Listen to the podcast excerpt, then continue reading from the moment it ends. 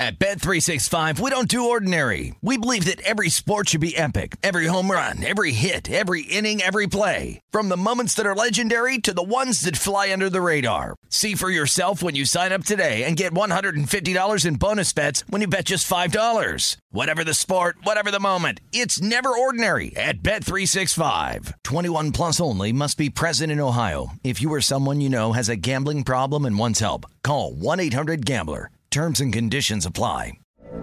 From BBC Radio 4, Britain's biggest paranormal podcast is going on a road trip.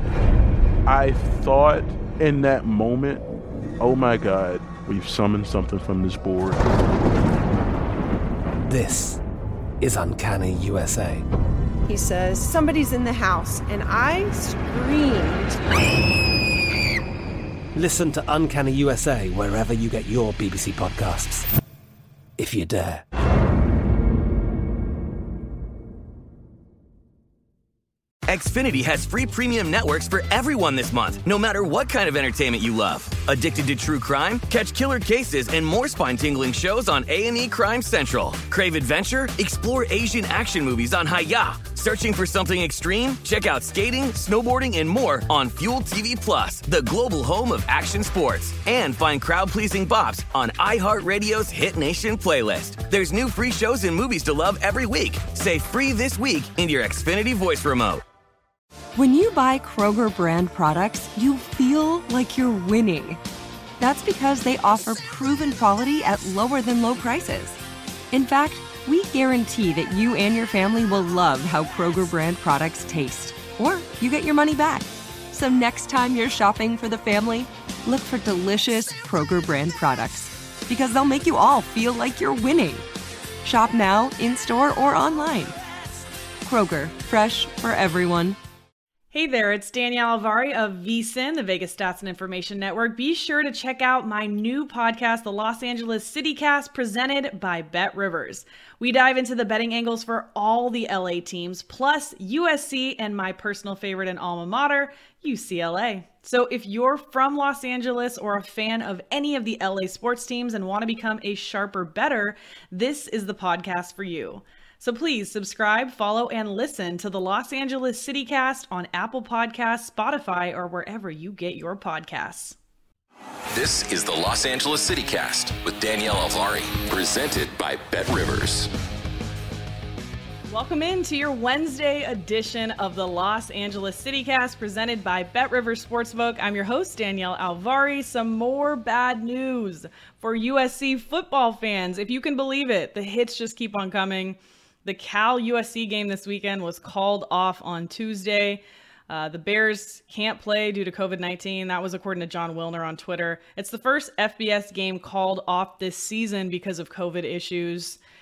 So it looks like no Cal and USC playing this week. This is crushing. This is crushing. Uh, I'm going to give you a silver lining for it, but first let's talk about why it's not so great.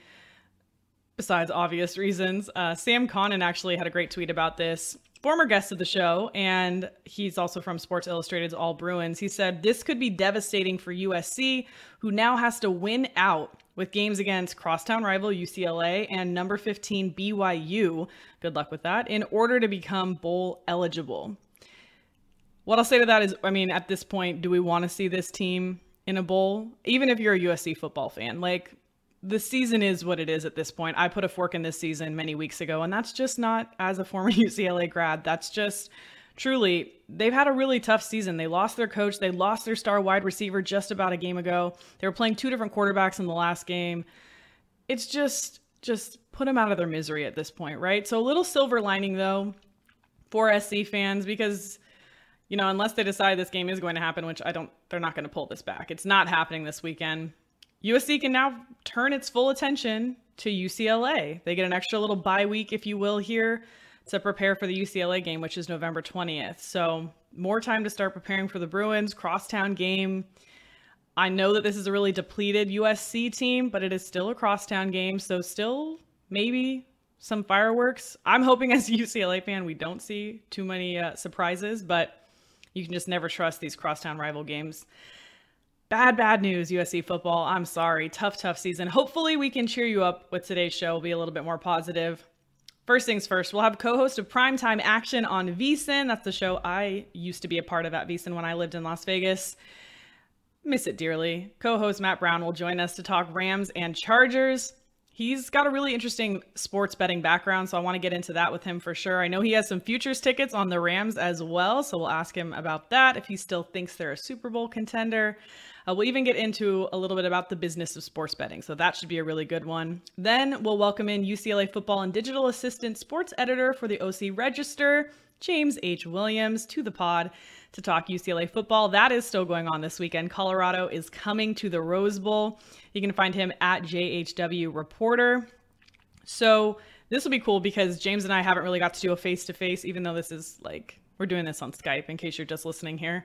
Uh, and we just kind of have the video appear on Twitter sometimes. So, no, you're not missing out if you're looking for the video. But it'll be cool for us. And when I asked James to do this interview, I was like, man, I really like that you use all of your initials, you know, James H. Williams. Like, that sounds like. It sounds like somebody I would like lend money to. Like, this is a, a distinguished gentleman here. I like that. James H. Williams. And he said that, oh man, I just have like a really boring name, or not boring, but like what like a lot of people have the name James, I guess, and then Williams is really common. Common is the word I'm looking for there. So he was like, I put the H in there. I kind of modeled it after Stephen A. Smith just to like kind of distinguish myself, which I thought was great. And that's great marketing 101. So James H. Williams from the OC Register coming on to talk UCLA football a little bit later on. Uh, also coming up Fun little preview on Friday's show. I have booked Miss Pamela Maldonado, sports betting analyst and writer for Yahoo Sportsbook. She is amazing. I love the work she does, and she always points out how she does her betting prep work with just like a pad of paper and a pencil, nothing too fancy. And she does amazing. She has great, great insight. So definitely something to look forward to there. But first things first, we always check out the Los Angeles lines available at Bet Rivers Sportsbook.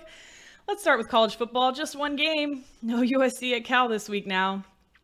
Colorado at UCLA, though. UCLA was a 15 and a half point favorite last we talked. Now that's up to 17. So I guess money coming in on the Bruins, but you're getting over two touchdowns here. And I have not seen something from this Bruins team that leads me to believe that this should be 17.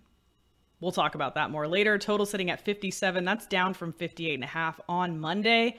As for the NFL, Rams minus four and a half at the 49ers. I believe this line opened with the Rams as three point favorites, and now we're seeing four and a half. Total at 49 and a half. Vikings at Chargers. Chargers minus two and a half. Total sitting at 51 and a half. Chargers, again, just narrowly escaped that Eagles game. We'll talk to Matt Brown about that. Uh, you can find all these odds at Bet Rivers Sportsbook, so make sure you check that out.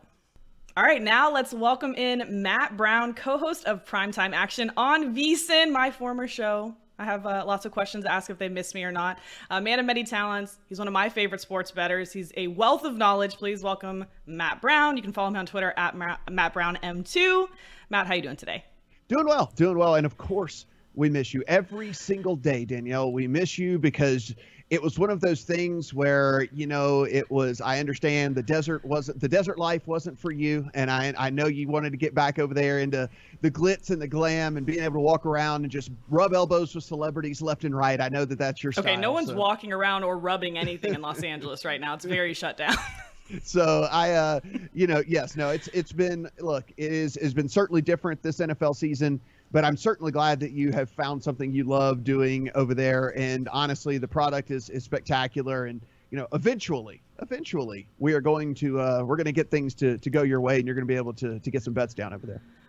Yeah, absolutely. I mean, yeah, you, you always find a way as a sports better, as, mm-hmm. as we like to say. But yeah, I definitely, that was the hardest part about leaving Las Vegas, by the way. And I got a lot of tweets about it. And it was actually kind of upsetting. People are like, what, like, why'd they kick you off of primetime action? Oh. And I oh. was like, yeah. So just to clear never, the air. Yeah. Yes, we would never. Absolutely. I mean, we would never do that. It was you were the glue. You were the glue that like kept us in check as well. Well, um, now, now that I've had you on the pod, now we just have to make fun yeah. of each other. Like, like you were able to make fun of us. Now we just have to make fun of each other. That's not near as fun. No, it's not nearly fun. I do it better. I'm better at making yes, fun of you guys. Absolutely. But now that I've had you on the pod, I have to have Gil on. I was, I want to have Kelly on. I was, I really want to talk to Kelly about the CFL. Uh, but and then maybe I'll make a guest appearance on Primetime Action again. That's a little past my bedtime, but we'll see. Yeah. Um, but okay, so Matt, people who don't know you, who are who are new to the pod or new to you, like tell us a little bit about your background in sports betting and poker, actually. Yeah, so it's uh, I've kind of been in sports and gambling my whole adult life, really. I mean, I started playing online poker in college, and so I found some success playing online poker in the early days, which was pretty easy if you kind of had a clue as to what you were doing. And and so I just parlayed that into finding the other aspects of of gambling as well. So I started sports betting pretty early. Um, and so by the time I was, you know, 19, 20, I had run up a pretty decent little bankroll um, doing the doing the two of those. And so by the time I graduated college, to every uh, parents love when you say, "Oh, I had all these plans. Remember for going to college, and never mind, I'm going to pack up and I'm going to move to Las Vegas." And so that's exactly they were what thrilled. I, yeah, they were. Lo- oh, they loved that. Yeah, it was, it spectacular news for them. And so, uh, yeah, so I left the day I took my my last test. I I packed it up, headed out to uh, to Vegas.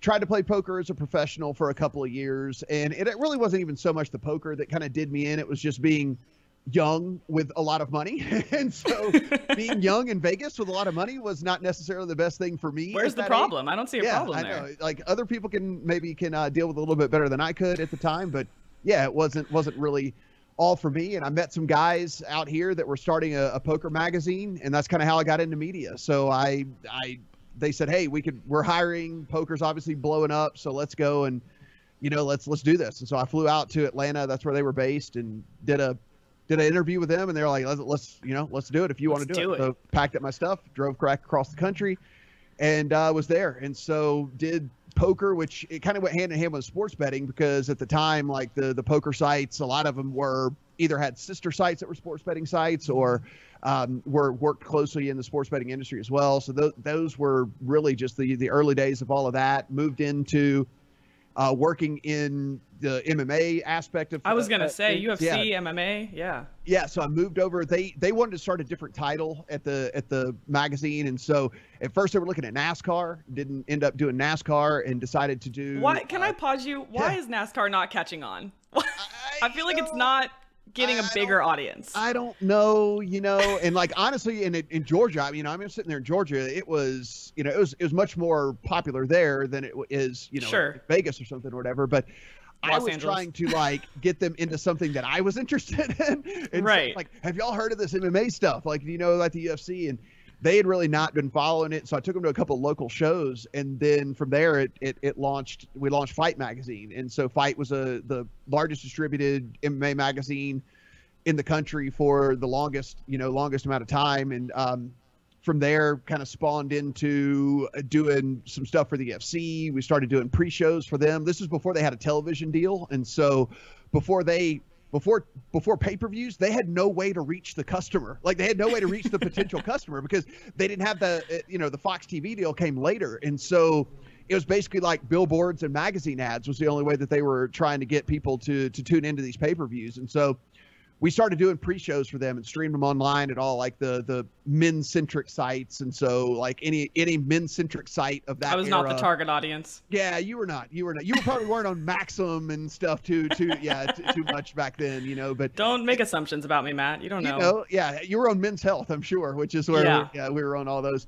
And uh, so we streamed a, a pre-show for before all the pay-per-views for the UFC for all of that. And um, about that time, DFS started to really become super popular, and that just mixed everything that I loved, right? Sports and gambling and everything like all into one. And so I, I pivoted into the DFS industry and started doing everything in DFS, which kind of in this whole time I'm sports betting, you know, like the just the, the all those years. You're a sports junkie. You're a sports Yeah. junkie. Yeah, and you know, I lived You do it all. I, I moved back to Vegas at that time when I was working doing the stuff for the UFC. I'd moved back to Vegas because the UFC was based out of here, and so it was much easier for me to function being out on the West Coast than being over on the East Coast. And then from there, um, you know, started doing a bunch of content in sports betting and DFS, and has led me to to kind of here where I am with with VSiN now. And still host some podcasts for the lines and for legal sports report kind of do, looking at the business aspect of of the sports gambling industry which, which i think huge. is still fascinating yeah it's still fascinating yeah. right i mean we still have all these states that still haven't full haven't legalized or these states that still haven't gone live with mobile or you know that are trying to change this and change that and who's going to get licensed and who's not and you know all those different stuff and so for me that as, that side of the business is still pretty pretty interesting and cool too well, mobile did just go live, I believe, in New York, right? And what what's the deal with the tax? Because everybody's very upset about the tax that they're putting on this. Yeah, so nine different operators got approved yesterday for New York to uh, get things going on the mobile side of things, and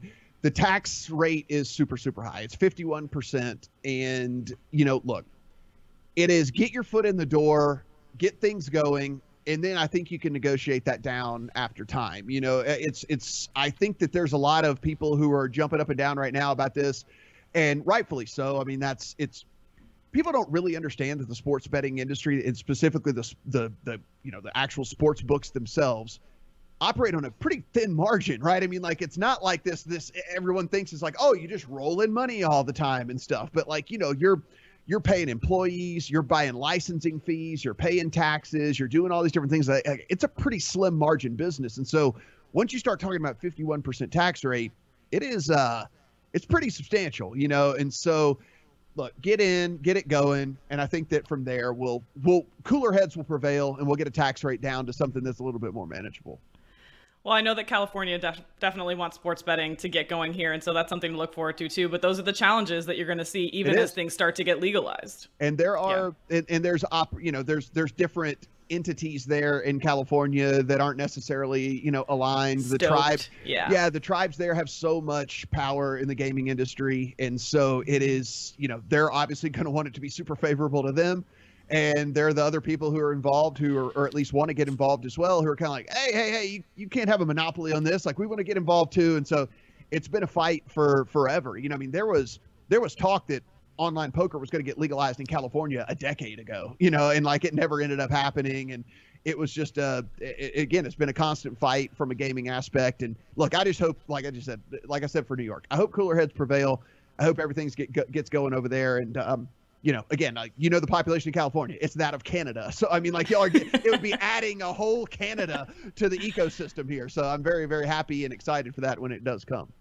Well, before we go into the Rams and Chargers game, which I promise we're going to talk about, I'm glad this turned into a little bit of a sports betting business discussion here. But I want to ask you about a small Matt Brown rant that is my favorite type right. of Matt Brown rant. Uh, that different sports books in different states offer different things. Yeah. Because it was just making me think about how, oh, it's legalized in some places but not other. But even if you got it in California, you might like something better that's offered in Colorado. Yeah, that is. I mean, that's for sure. And, and actually, the perfect example is what may or may not play out in New York, right? Because they're, you know, New York City, obviously just right across. You can head over to New Jersey, which is what a lot yep. of New Yorkers have been doing. And with that incredibly high tax rate in New York, I do wonder if the bonuses and the promos and the, you know, the various little spiffs that those that people get in Jersey are even going to be available in New York, right. you know, because like it's just like I said, it's it's a small margin business as it is anyway. And once you start getting up into that tax realm, giving away too much free money and then you're basically going to be operating in the red which is you know none of these guys want to be doing that so i'm pretty interested to see how that ends up shaping out because as you mentioned i mean like it, everything is from state to state to state to state and so you can get way better stuff in Colorado than you can in Pennsylvania. You can get way better stuff in, you know, Arizona right now because it's the hot new market than you can in some of the other states. And so it's uh it, will certainly play out in New York and New Jersey, I think, and we'll we'll when California rolls around though, unless it's just egregious as far as the deal that gets made there, I think y'all are going to get some pretty nice bonuses. Yeah, uh, that's what we want to see happen here. And uh, I appreciate you toning down the rant actually for the Los Angeles audience, just kind of easing them in. But you have to check Matt out on Primetime Action because when he gets going, it's so much fun. That's I on didn't want to get too hard in on Nevada the, with how how we're pretty laid back here in SoCal. Yeah, yeah I mean yeah. seriously, how how how behind the times we are here. I'm living in the Stone Age here in Nevada when it comes to technology. All right. Well, so speaking of losing money, we're talking about sports books there. Uh, I know that you did not have a great weekend in the NFL. Uh, you and I had the same, which is very uncommon for you. I will state for our listeners as well. But we both had the same parlay. I told you I was really excited that I saw that because I saw it on VSiN's Best Bets email, which again you can sign up for at VSiN.com. Uh, and I was like, yes, Matt and I are on the same parlay. And now I feel like I jinxed you maybe because we both had a teaser here with the Rams and the Dolphins, and the Dolphins covered it. And we just needed the Rams to cover here. For me, it was Rams minus two. I think you had minus one or one and a half, uh, but it didn't matter because the Rams lost to the Titans 28 to 16 Sunday night football. And I love this tweet by you. Who in the holy hell is the best team in the NFL? Yeah, there is no right answer. I was I was positive it was the Rams heading into that game, especially how the rest of Sunday had played out, right? I mean, I was like, okay, well, it's definitely the Rams now, and then they go out and have that performance. I mean, you know, I, I guess we can look if we look at how at, at the all the teams that are power rated super high right now. Basically, every team has laid an egg somewhere along the way outside of the Cardinals. I mean, the Cardinals to to give to give the credit where credit is due. They're the only team that everybody considers good that has not really laid an egg. I mean, the Bucs have had a have, have had a horrible game. The Titans lost to the Jets. The Rams, obviously, just this past week,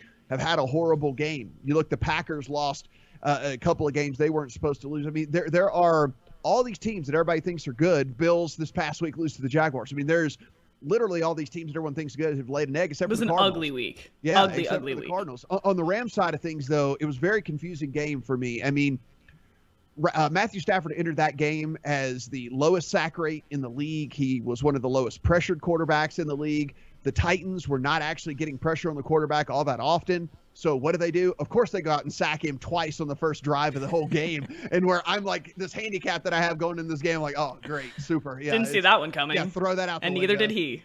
yeah, and so it just got really weird from there. I don't know for sure. I mean, I know that he didn't practice a couple of days during the week for some, some supposedly his back was tight. I don't know if there was any of that mm-hmm. that was playing into what was going on. I thought there was some very curious decisions from Sean McVay as well in that game. I mean, they were down two scores and they were taking their time as they were going up to the line. They were literally bleeding the yes. play clock down to two seconds and one second before they were snapping the ball as if they were trying to protect a lead. They needed to score twice. They had to they needed to score. Well, he's not he's stop. not used to being losing. Yeah. He's not used to losing in the fourth quarter. yeah, and, and, so it was just it was like these the in-game decision, the in-game management right there was was very troubling to me, you know, even because it was one of those things where I'm super high on the Rams. I have them, you know, I have them to win the Super Bowl. I have them to win the NFC. I have Matthew Stafford to win the the MVP. Like I, I'm really heavily invested in this Rams team. But to see kind of how that game played out was was pretty, yeah, you know, like I said, was was pretty what confusing on one end, and then also kind of troubling on the other because I don't like what I saw from the coaching staff once they got down. The in-game adjustments or lack thereof certainly were something that I at least took away from that game, and I will be kind of monitoring going forward. Well, that's something that I like that you do with your handicap is you really are critical of these coaches, and it's important in the NFL more so maybe than you would say like an NBA coach would be to their team, right? And so when we look at this again, I'm, I'm going to take it to the tweets again, Matt. Yep. Uh, you said we can go ahead and say it. Sean McVay and Kyle Shanahan are not nearly as sharp as we thought they were. Can you just kind of elaborate on what you're talking about there? Yeah, I mean, look, we dubbed these guys these geniuses right off the bat, and that's just our listen. That is our fault we're often, you know, the the new flavor in town, and we're often prisoner of the moment. We are often sitting here, and we love to the the next big thing, you know. And, and we did that with both of these coaches, and I think it was a little bit premature because as this has played out, for one, it's it's different on McVay's side than it is on Shanahan's side. Shanahan hasn't even done it in the win loss column on the field. I mean, like that, that he has. I mean, this this 49ers team uh, loses way, way, way too many games, specifically games that they should win. And if you look on the McVay side of things, like I said, there have been some confusing decisions, confusing play calls, confusing sequences throughout the course of the year. Now, it hasn't come back to bite them so far because they're so talented and maybe the opponent that they were playing at the time was completely outmatched. But then you see a team like the Titans and you're not able to really have that type of leeway with it with that team. I mean, they lost that game, Danielle, without having 200 yards of total offense. I mean, like the Titans didn't even have 200 yards of total offense, and the Rams could not get that done because of, you know, obviously the whirling dervish pick from Matthew Stafford that basically was a pick six that you know they take back to the two yard line and then the actual pick six. Do you think though? Do you think Stafford's allowed to have a bad game here, or like should people overreact to this because people were comparing him to the Lions version of Matt Stafford? Yeah, I mean, look, this one was just a little bit more obvious because he was because it was in, you know, a primetime game, everybody's tuning in, everybody's watching, and so you take a look at that and you go, "Oh, okay. Yeah, it is way way way more it's way more evident." But if you do kind of look at the advanced statistics, right? Matthew Stafford, according to Pro Football Focus, is actually the 16th graded quarterback in the NFL this year. And he's behind guys like, you know, he's behind guys like Derek Carr. He's behind guys like Joe Burrow. He's behind guys like, you know, even even Ryan Tannehill. And so I think some of the stuff has been a little bit hidden. I think there were some underlying issues with Stafford that maybe they were just able to get by because they're so incredibly talented. Like I said, there's just so many playmakers on that team. Right. But but yeah, it's uh, you know, I think that this just was really, really highlighted this week because everybody was tuned in, everybody was watching. It's a, it's an island game, everybody's watching those things, and uh, he's got to button it up though, and, and this team's got to button it up. I mean, they're obviously Von Miller's about to come into the picture. They're the defensive side of the ball, I think, is going to be perfectly fine, but there there's they got to just realize that they're not going to be able to coast by just on talent alone. And, and, they are going to have to go out and execute every each and every single week, especially if they're going to try to have you know Super Bowl aspirations, which they do because they are they are they are in win now mode more than any team in the NFL. There's no doubt about that. They're, they're I was going to ask you if they're a contender, but I know that you think that because you got a ticket on them. Draft picks out the window. they don't care about the future. They want to win today, which I'm fine with. I love teams that go for it, but they're going to have to they're going to have to button it up for sure. That's not how you make it in Hollywood, by the way. You have to play the long game. It okay, the child stars never make it. So Hey, but going to Devon Sawa, he's making a big he's making a big comeback right now. You know. Oh, okay. Well, the minority there, the minority. yeah. But getting back here to kind of the Sean McVay versus Kyle Shanahan discussion. Rams at 49ers this week. Uh, 49ers four and a half point favorite here. Is that what I'm seeing? Uh, total at four, or no, that has to be Rams on plus four yeah. and a half for the 49ers. Total at 49 and a half. 5:15 p.m. Pacific time for that one. The 49ers just lost to the Cardinals. You said the one team who hasn't really laid an egg in this league. And that was to the Colt McCoy led yeah. Cardinals. No Kyler Murray and no DeAndre Hopkins, by the way. And they still get it done versus the 49ers. What are your thoughts on this game? And no AJ Green and JJ Watt being on IR. Yeah, I mean, it was just horrible. Listen, I'm going to go down in flames here. I already took the Rams at four.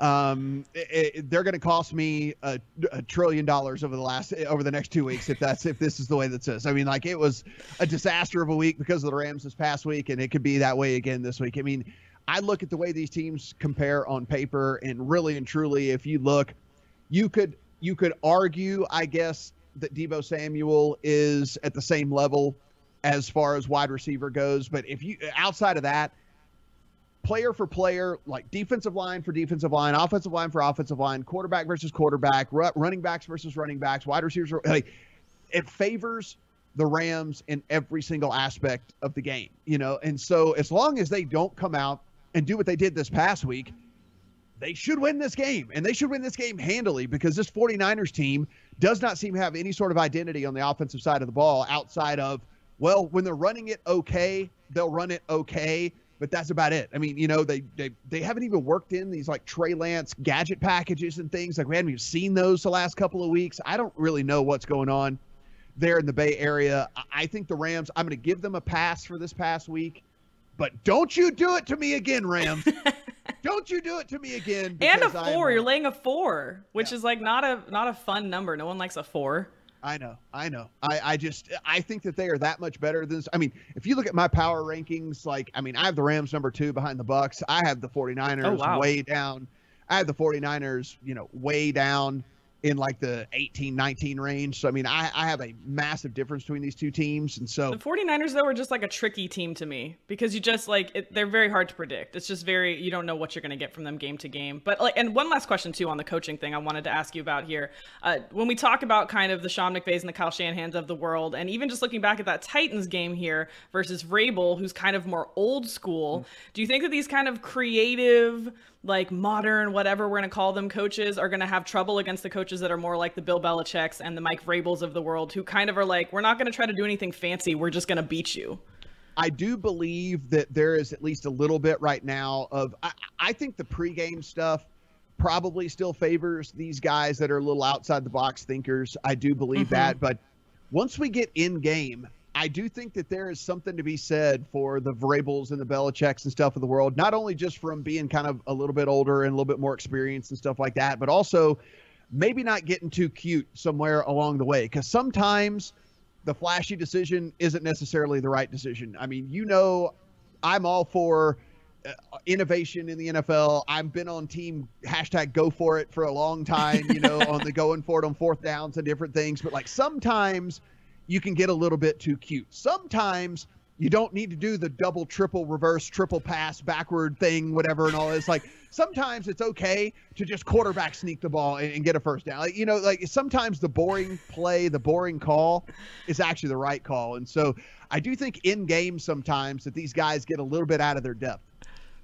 Yeah, I love that's my favorite expression that I stole from you and Gil is don't be too cute. Don't get too cute because I was always trying to get cute with my bets on primetime action because um, it's cute, you know. Yes. Uh, but I want to talk about the other LA team, actually the only LA football team over the weekend to cover, but in a very unpleasant fashion, I would say. The Chargers and the Eagles. I was talking to the Philadelphia CityCast host last week, and I was like, please, this is the most friendly Chargers line I've ever seen. The Chargers versus the Eagles. How, even if we know the Chargers run defense is abysmal, last in the NFL, but even if the Eagles run it, how are they going to outpace this Chargers offense? And yet, they've just barely escaped this loss, 27 to 24 this this game here coming up, Chargers Vikings, it looks like it's going to be a tale of two teams who cannot defend the run. Yeah, I mean, we're looking we're we're looking at this one, and like this is one of the more, I think, probably hotly debated. I think will end up being one of the hotly debated lines of the week, right? I think that some people are going to look at this Chargers team, and like you say, they're going to look and say, "Well, look, Dalvin Cook." And I mean, what in the hell are they going to do uh, to to stop Dalvin Cook? You know, I mean, I can't imagine. what You know, this team, and and look, there's there's there's some truth to that, right? I mean, the the Eagles took it to them with Jordan Howard and Boston Scott this past week. You know, I mean, like that that this is a far different far cry from what Dalvin Cook brings to the table. But then you look on the other side of the ball, and and the offensive side of the Chargers got fixed this past week. Look, there was two games in a row. Something was off, right? And, and I don't know exactly what it was. They weren't really in sync. Justin Herbert certainly was not playing up to where we have seen his level of play be over the last year and a half. But they fixed it this past week. He was very, very good this week. And if you look on the offensive side of the ball, when they're healthy, if he's healthy, and you've got Allen, and you've got Williams, and you've got Ekeler, and you've got these guys like that, that is a massively talented team that on the offensive side of the ball should be able to score, you know, with anybody. But on the defensive side, kind Yeah. of an MVP candidate for you at this point? I wish he was. I have a 45 to 1 ticket on him, but I don't think he, yeah, I think that ship has sailed uh, with a couple of bad Ah. games. You know, I know.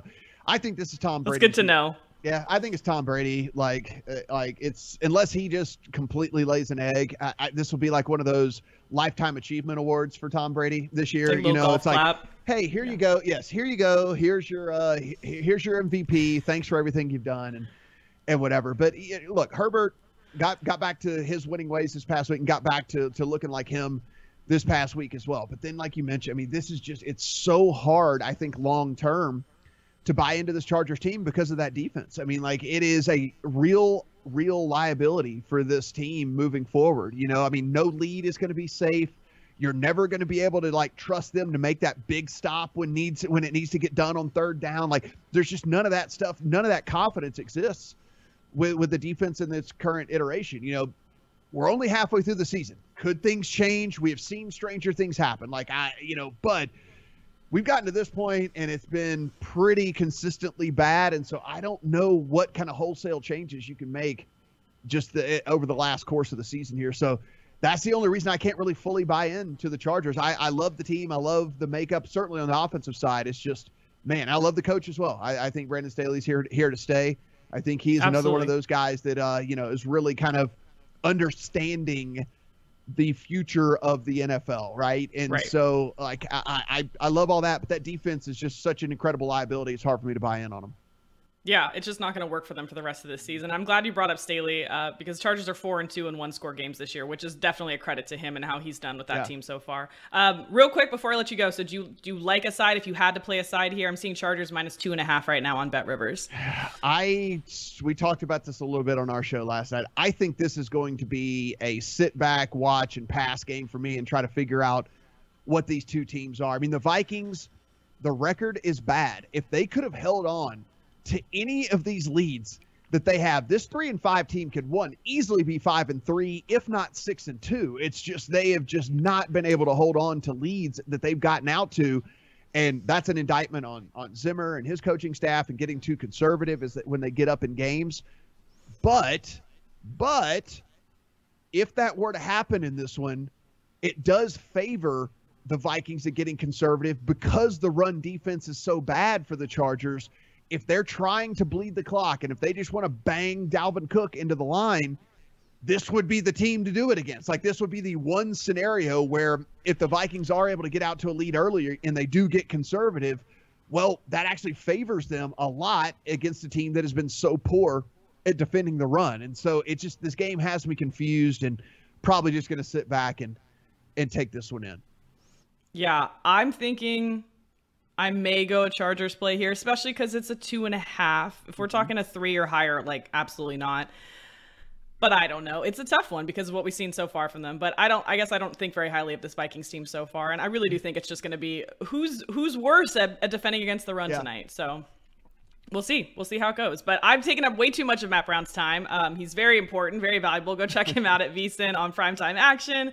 Uh, coming up, it is time to talk about UCLA football this week. We're going to bring in James Williams from the OC Register to discuss it. That's next on the Los Angeles CityCast presented by Bet Rivers. Looking for a hot tip to bet on? Check out the new match tips at Bet Rivers Sportsbook. The new tips feature gives you special insights on player props and match bets for the top tips of the day. Go to Bet Rivers before the game, find your match, and tap the tips icon to see independent research on recent team and player performance. Bet with confidence. Visit the Bet Rivers mobile app or go to betrivers.com and get the top tips of the day. Must be 21. Gambling problem? Call 1 800 Gambler. Playable only in states where Bet Rivers is licensed and in New Jersey at Play Sugar House. The VSiN mid-season football special is here. Put the VSiN betting experts to work for you from now through February for only $99.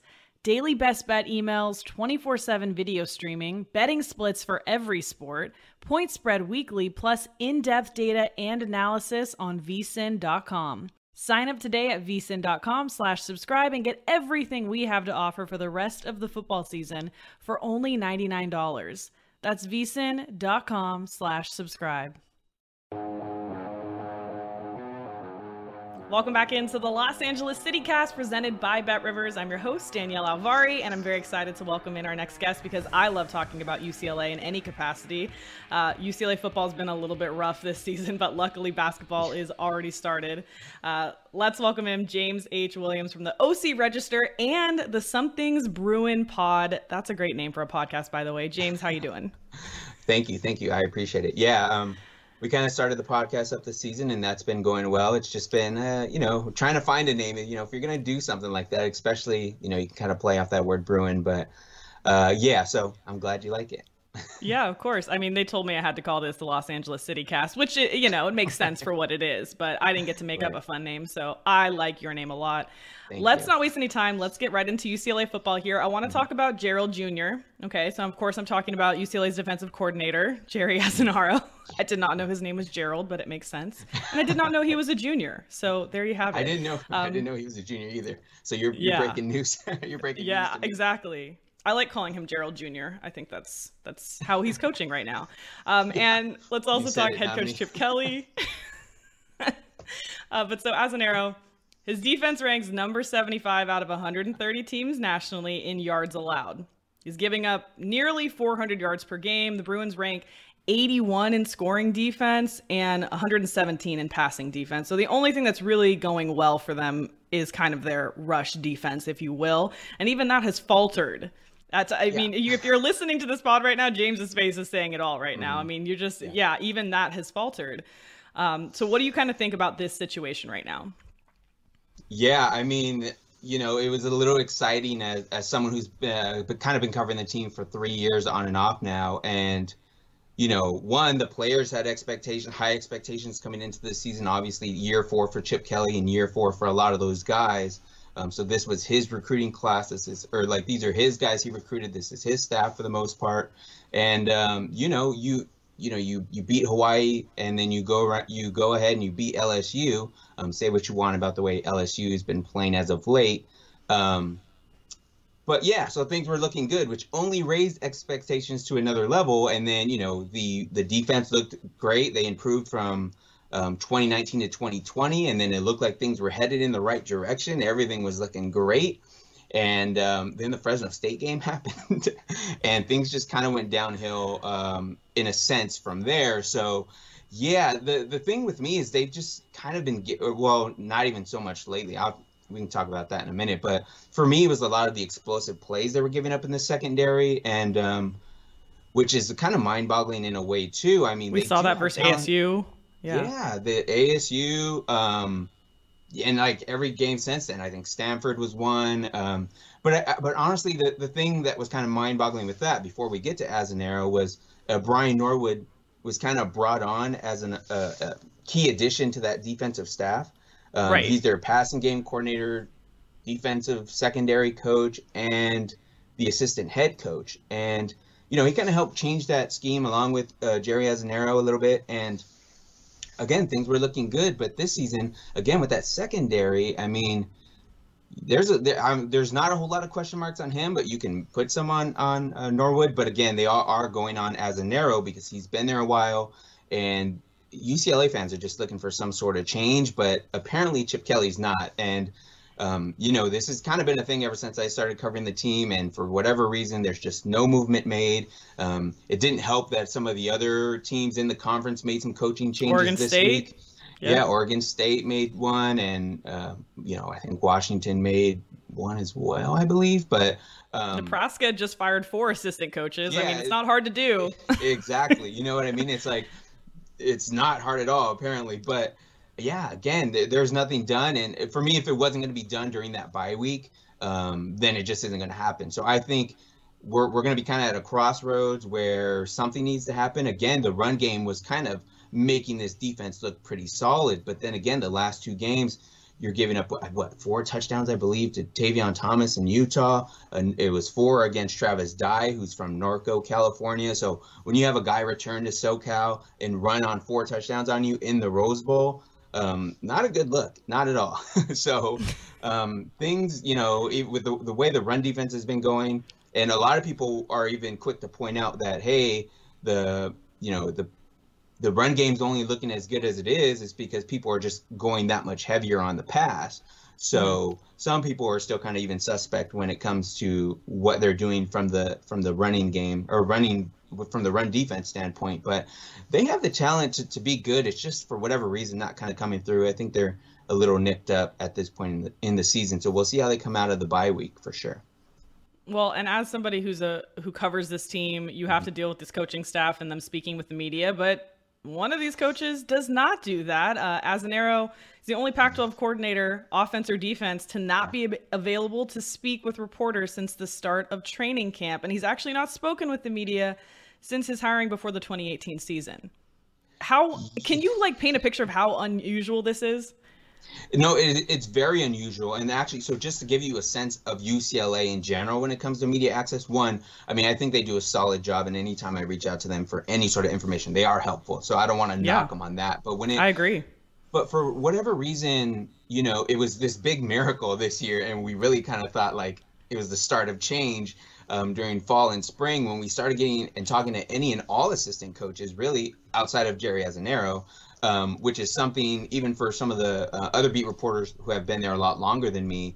They were saying this was the first time that we they've ever had assistant coaches talking. So me only being three years in, it was even it was still it was refreshing to just get some other voices other than the same few players, um, and obviously from Chip Kelly, who who adds his own dynamic to some of our um, weekly press conferences. I can't um, imagine why you wouldn't want to just talk to Chip Kelly all the time. Oh, I, I mean.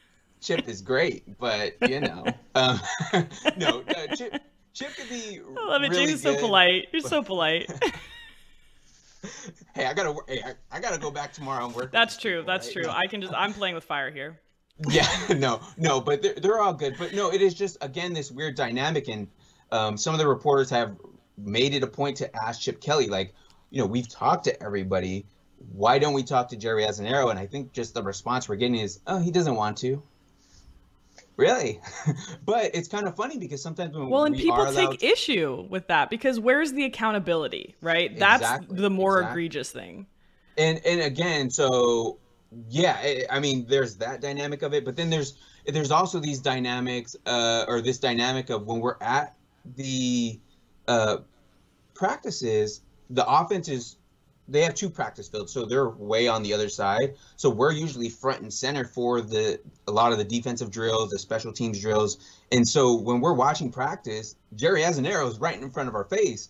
And there's occasions where based on you know whatever drill it is is sometimes he's almost standing uh in, in the little viewing box with us while he's kind of orchestrating some of these drills and he'll even kind of make I'd get fired comments so fast. I'd be bugging him. right but he, but he'll make some of these like he'll make comments towards us not necessarily all bad but just or, or he'll, he'll even kind of like he even shared a laugh with us once or twice so it's like yeah.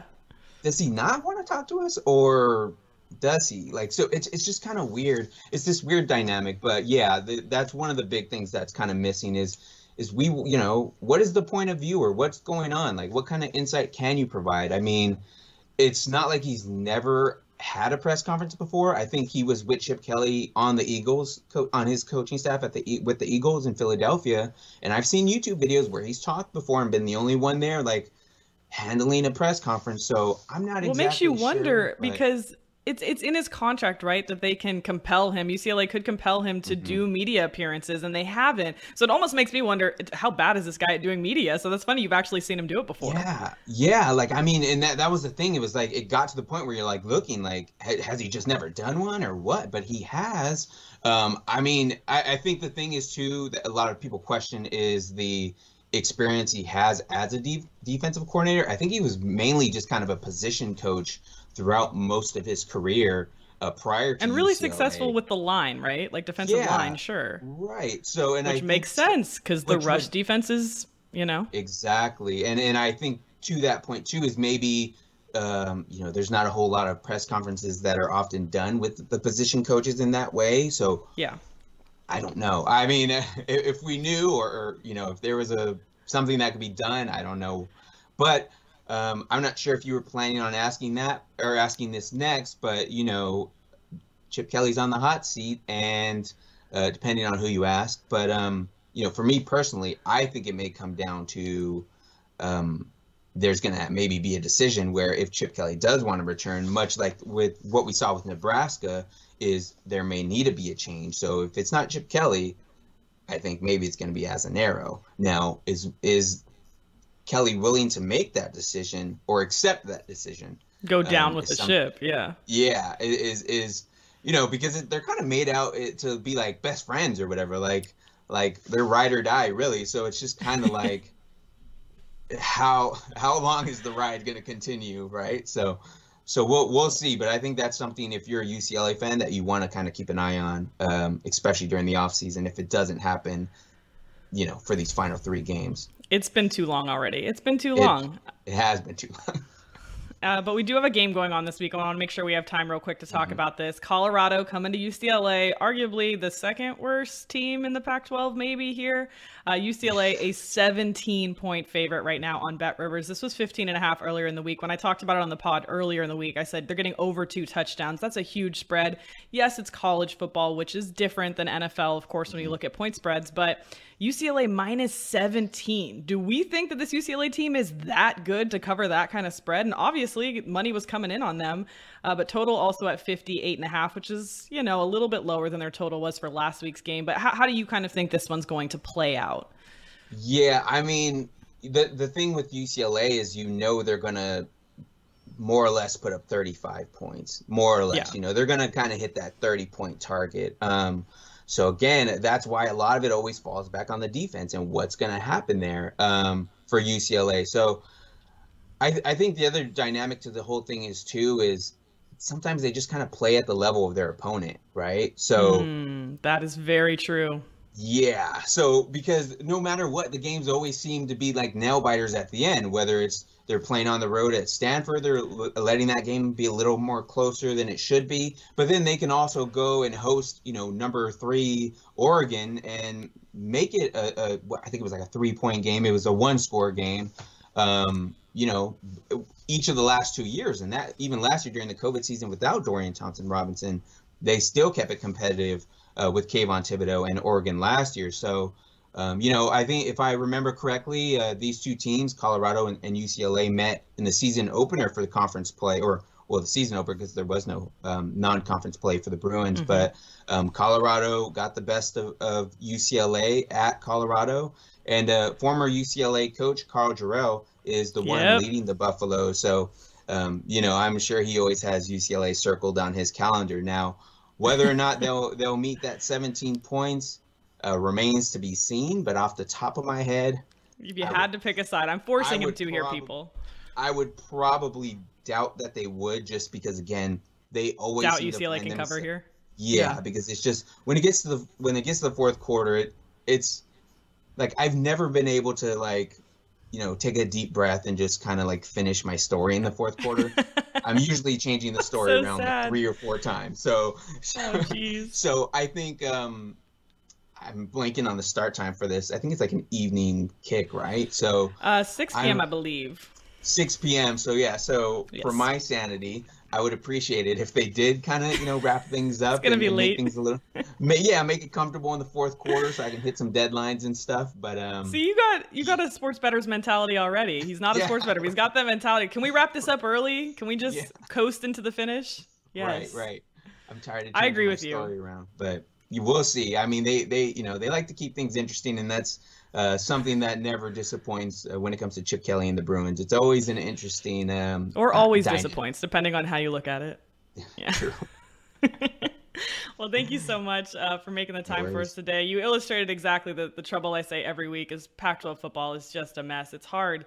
Uh, but I agree with you. If I had to pick a side here, it's complicated. Exactly. That is like it's the epitome. If you had to say the relationship status of the Pac-12, mm-hmm. it's complicated. Or or hot mess. That's a, that's another word. Uh, a hot mess. That's good. Or, or yeah. words, I guess. But yeah, hot mess. Uh, yeah, Pac-12. Week to week. Uh, but I agree. Colorado plus 17 for me.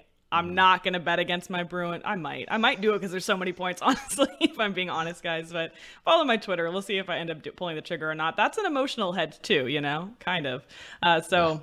That's so many points, and I don't know if UCLA can do it. But thank you so much to James H. Williams. Make sure you check him out, OC Register and the Something Bruin Pod. Uh, thank you for making the time for us today, James. No worries. Thank you for having me. I'd be more than happy to come back anytime. Yeah, of course. So thank you guys so much also for listening to the Los Angeles City Cast. Remember, new shows three times a week Monday, Wednesday, and Friday. Please subscribe to the pod, leave a rating. Feel free to tweet at me at Danielle Alvari. I, of course, will be back for more fun and games uh, on Friday's show. So come on back for the Los Angeles City Cast presented by Bet Rivers. At Bet365, we don't do ordinary. We believe that every sport should be epic. Every home run, every hit, every inning, every play. From the moments that are legendary to the ones that fly under the radar. See for yourself when you sign up today and get $150 in bonus bets when you bet just $5. Whatever the sport, whatever the moment, it's never ordinary at Bet365. 21 plus only must be present in Ohio. If you or someone you know has a gambling problem and wants help, call 1-800-GAMBLER. Terms and conditions apply. From BBC Radio 4, Britain's biggest paranormal podcast is going on a road trip.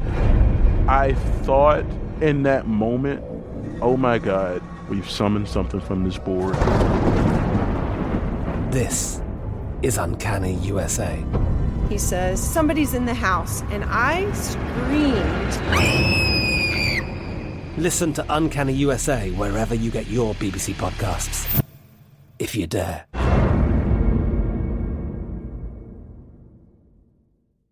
Xfinity has free premium networks for everyone this month, no matter what kind of entertainment you love. Addicted to true crime? Catch killer cases and more spine-tingling shows on A&E Crime Central. Crave adventure? Explore Asian action movies on Hi-YAH. Searching for something extreme? Check out skating, snowboarding, and more on Fuel TV Plus, the global home of action sports. And find crowd-pleasing bops on iHeartRadio's Hit Nation playlist. There's new free shows and movies to love every week. Say free this week in your Xfinity voice remote. Step into the world of power, loyalty, and luck. I'm gonna make him an offer he can't refuse. With family, cannolis, and spins mean everything. Now, you wanna get mixed up in the family business. Introducing The Godfather at ChumbaCasino.com. Test your luck in the shadowy world of The Godfather slot. Someday, I will call upon you to do a service for me. Play The Godfather now at ChumbaCasino.com. Welcome to the family. VGW Group. No purchase necessary. Void where prohibited by law. See terms and conditions. 18 plus.